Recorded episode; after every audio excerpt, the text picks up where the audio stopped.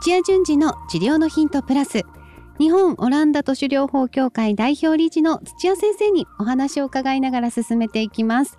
この番組は治療家の皆さんへ届ける番組です。アシスタントの高江真紀子です。今日の質問は都市療法のために勉強になる他の学部業界はありますか？ということで質問をいただいています。土屋先生よろしくお願いします。よろしくお願いします。土屋先生はじめまして。大学浪人。1年目。佐々木と申します。えー、受験勉強をしながらやっている。アルバイト先がたまたま整体院、過去お手伝い。で、えー、療法士さんの仕事ぶりを間近で見るうち大変そうだけど素晴らしい仕事だなと思っています。土屋先生が以前語学を学ぶのも療法士になるためにいい勉強だとおっしゃっていましたが他にも理学療法士オランダ都市療法士になるためいい勉強ができると感じる学部はありますか？ちなみに僕は今やりたい研究があって理学部を目指しています。ということなんですが先生これはいかがですか？えー、っとうん、とまあオランダの都市療法であると、はい、体を動かすトレーニング運動療法を結構やるので運動療法はい、はい、うん、なのでえー、っとスポーツ系の学部まあ体育学部とかスポーツ科学はいいですよね。なるほど、はい、そっか。あの知識だけじゃなくてこう自分が動かす方。はい、うん。あら意外ですけどそうですね。あのいまあ理論もつくしいろんな、はい、あの体鍛えるって言ってもあのいいろんな運動の手段をあのこんな方法があるとかっていう種類が増えたりとかあのするので、確かに、はい。ちなみに土屋先生もこうあ私スポーツですよ。あの体育学部ですよ。体育学あ体育学部なんですか？そうですね。サッカーされてましたもんね、はい、やっぱり自分がこうスポーツ選手であるっていうことも大きな強みだったりするんですよね。しますします。私はアスリート見るのでそれこそ、はい、えーと、アスリートの方が復帰する現場はあのスポーツじゃないですか。はい。そうです、ね、だからサッカー選手が怪我すればもうあの最後の方のトレーニングはボール蹴ってあげてでボールコントロールしてなんかシュートするとかえー、なんかこう練習のお相手もできる理学療法士っていうことですよね。はい。もうなんか一人で何役もこなしちゃうじゃないですか。いええでもそっちでああったら、あじゃあもっとバレリーナの人が理学療士だったらバレエのためのなんかリハビリとか考えて、はい、えー、多分一緒にやってくれたりとか。あのバレエのならではのなんか体のなんかこうケアの方法とか多分やると思うんですよ。はい。はい。なので、ね、あのスポーツはいいですよね。自分のね専門のスポーツがあってその分野でお手伝いができるっていう道もあるってことですもんね。はい、体育学部ではそのあのこう筋肉だったりとかその体の理論っていうのを勉強されるんですか？あします。はい。だからどうどうやったら例えばえっ、ー、と体重を増やさずに筋肉をつけるとか。筋肉ついちゃって重くなるんですよ通常。そういうふうにあの言われますよね、はい、ただやっぱりスポーツの種目によっては階級性があって増やしちゃ困るとかっていうのもありますから。そうですね。えじゃあダイエットしながら筋肉つけるって感じであそうですそうです。はい、えー、もう矛盾する感じなんですけど、はい、そういうふうなのをどうやってやるかとかえー、なんか楽しそうこれ学んでみたいですね。はい。えー、あと骨の動きとかも体育学部ではやったりするまああのそんな細かくはやらないですけども、はい、骨の動きというよりか動作ですねどうやって走るかとか飛ぶかとか。うんなんか今のこう、まあ、動作ですっていう、まあ、先生の言葉でなんか例えばこうなんかロボット工学みたいな あの分野とかあるじゃないですか。はいそういうところはどうですか？なんか動作やったりね、あれロボットなのでまだ人間の動作を再現できるような、あの制御の仕組みはできてないから。そうです。失礼しました。じゃあこっち違うんですね。えー、とただ、えー、とロボット工学工学系の方は、うん、えーとい、ろんなこう構造的に物事考えたりとかあのすごく論理的に思考するので、はいはい、まあ、そっちの知識を持って、まあ、それでなんか理学療法とか オランダ都市療法やる人少ないと思うんですけども、はい、そうですね、うん、ただそれが思ってるとそれこそオランダ都市療法の弱点はやっぱ都市療法って人に合わせてなんか筋肉伸ばしたりとかするんですけど、あのそれって1対1でえーやらないといけないんで効率悪いんですよ。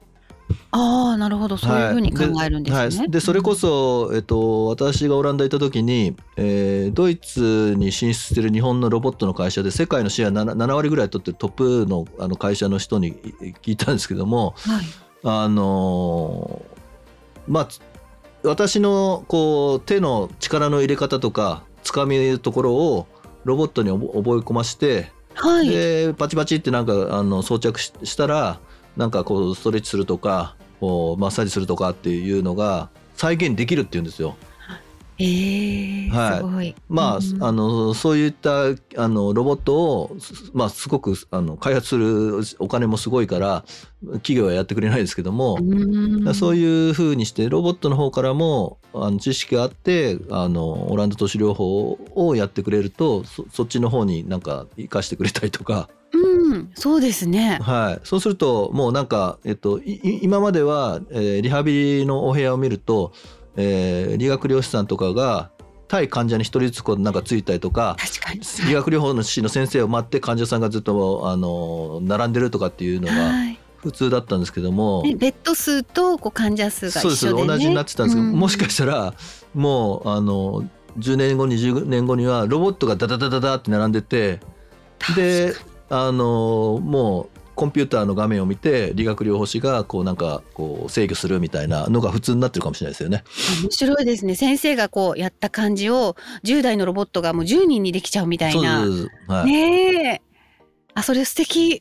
はい、いやそれはやるべきだと思うんですよね。どんどん人口が減っていったりとかいろいろあるので。ねえ高齢者だけこう増えていくね今構造もありますものね。なるほど。そういうなんか別のアプローチがしたいっていう方はまたそういうなんか学部とか選ぶのも面白いはい。かもしれないですね。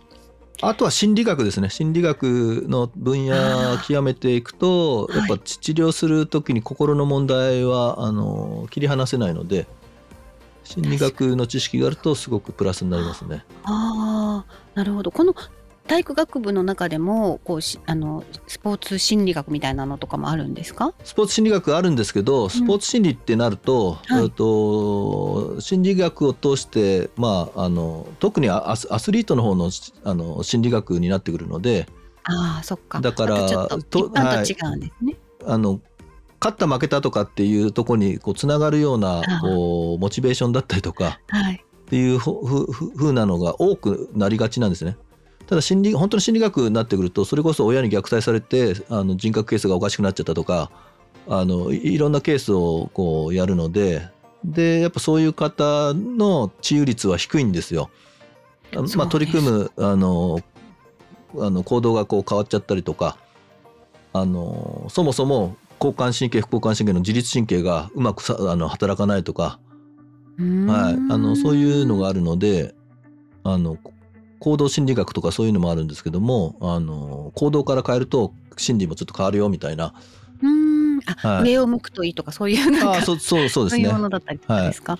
えーなんか奥が深いですね。なんかいろんなことをこう本当にあの勉強してるとすごくこう深い治療ができるっていうのはわかりますね。はい、うーん。でもなんかちょっと専門のものが他にあると引きたおお互いこうすあの相関相関というかあの引き立ててもうその人にしかできない治療になっていくと思いますけどね。うーんじゃあこう強みとしてあの別の専門を学んでおくっていうのは決して遠回りではないってことですよね。はいはい、語学もいいし体育学部もねいいということであと心理学を学ぶっていうのもいいようですよ。あと工学はねまた別のアプローチがはい、あって工学部いいと思いますよ。なんか将来がねなんか夢があって楽しみもあって、はい、ねすごくいいなって広がるなっていうことは思いますけれども、はい。まあ、やりたい研究があるならぜひこれあの突き詰めていただいてねあのその後にスクールに来ていただけたらいいなって。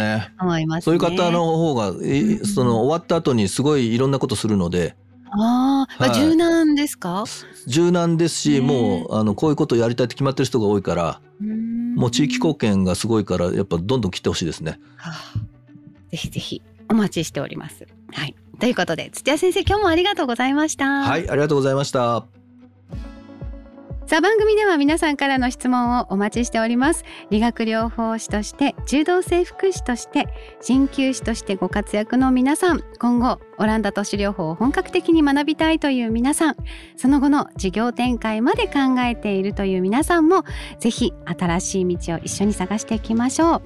ホームページから気軽にご質問もお待ちしています。そして、えー、チャンネル登録もよろしくお願いします。土屋順次の治療のヒントプラス。日本オランダ都市療法協会がお届けしました。